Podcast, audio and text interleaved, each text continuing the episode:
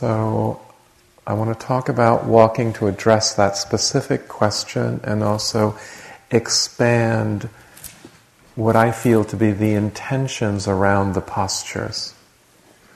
That um, sometimes we can get fixated on the, literal, the literalization of sitting, walking, lying down, and standing. But um, for the walking practice, I really want to invite you into the possibility that walking practice is not a secondary practice. It is not something that is we just throw in to fill the time of the day, which you would love maybe to do. But in the Satipatthana Sutta, when the Buddha lists the four postures of meditation, he goes walking, sitting, standing, lying down. I think that's really interesting because the Buddha was very succinct. And sitting was not the first word or was not the first posture that he listed. So just to consider that. And that um, walking is such an opportunity to explore your mindfulness in different ways. So, yes, there's the detailed sensations of the lifting, moving, and placing.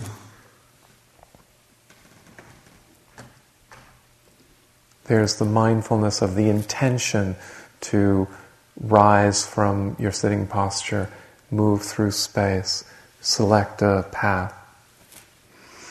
In Thailand, it's regarded as a relationship to land.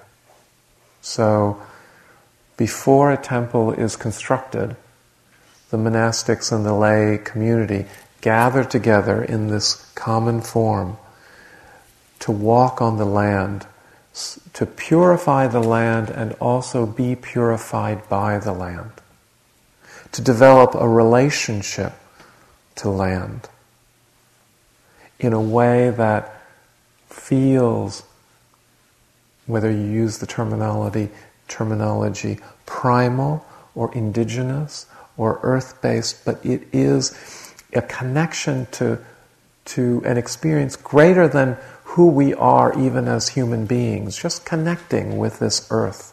Because our relationship with land in the, in the mainstream culture often is to own it. And even if we don't own it, that's one of the values of this, this, this, this society is to create mine over land. And how can you actually own land? And so, one of the ways of doing walking meditation that are, is actually in the scriptures is to break it down into the earth elements. The lifting is is the, um, the lightness of air, the movement, the fluidity of water, the muscular tension as the leg comes down is the heat, and the contact with the earth, the hardness, is earth.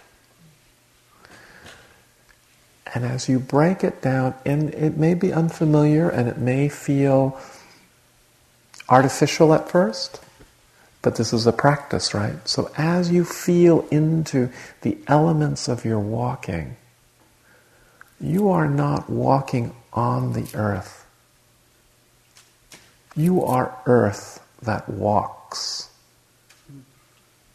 This is the practice of feeling your way into anatta.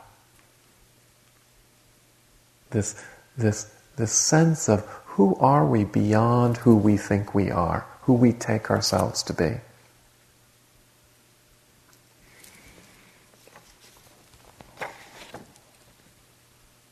Thich Hanh writes, if we're really engaged in mindfulness while walking, then we will consider the act of each step as infinite wonder. People usually consider walking on water or thin air as a miracle, But I think the real miracle is not to walk on either water or thin air, but to walk on earth. Every day we are engaged in a miracle which we don't even recognize. Again, we so often take this ability to ambulate for granted.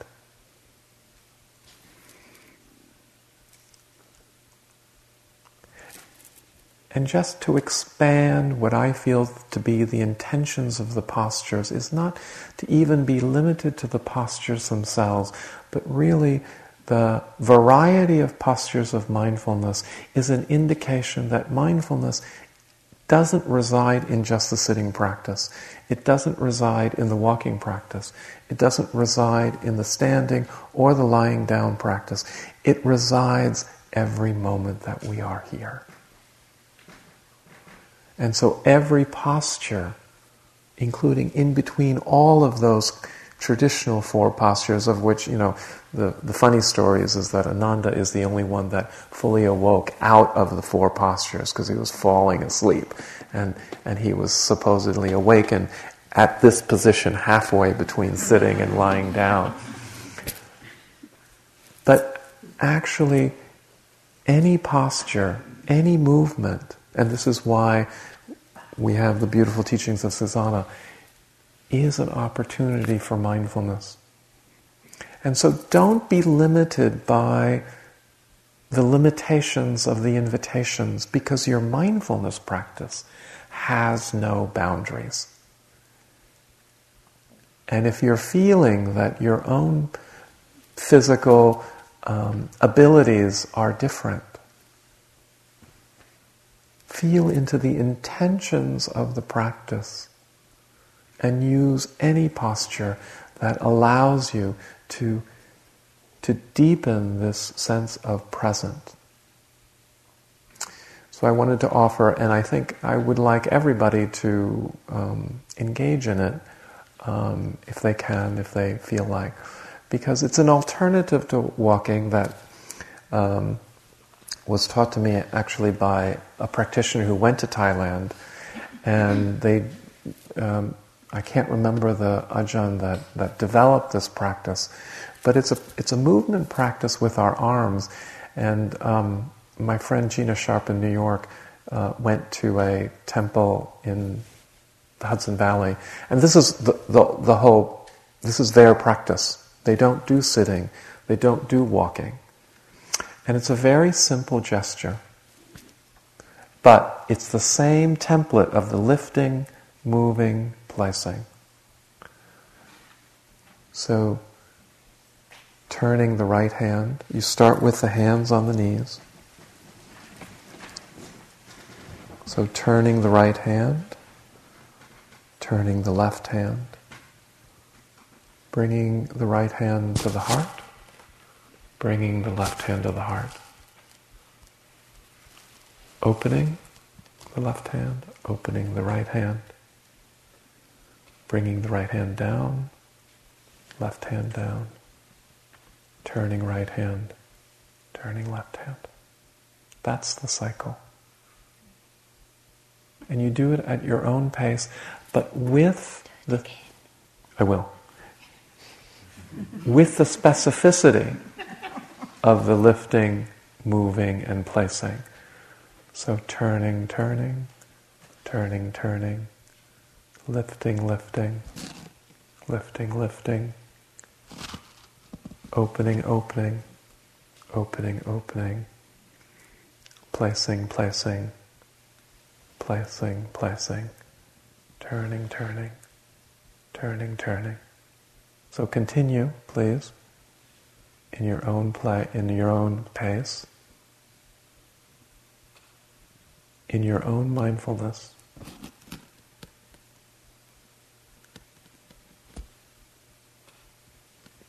I love this opening of the heart, bringing the loving kindness practice into the motion itself.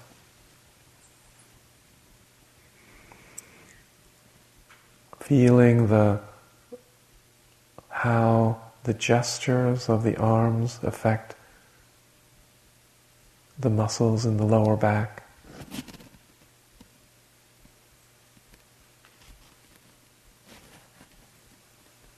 The contact of the skin against fabric or the heat of skin.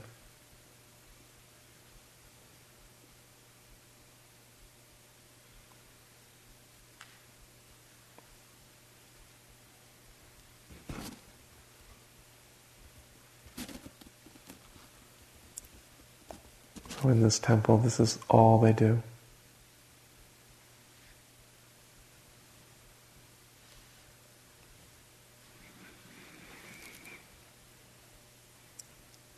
So thank you for engaging in that. And there may be a time in which all of us will need that practice because the ability to move through all of the postures may not be available to us. So whether you actually need these particular instructions in this moment or not, the invitation is to just keep it as, as, a, as a reference that there are so many possibilities for practice.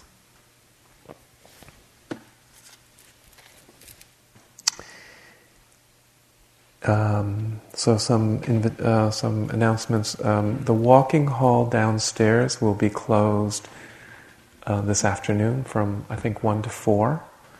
Um, the weather should hold. It should not be um, uh, raining. So um, hopefully there will be enough space.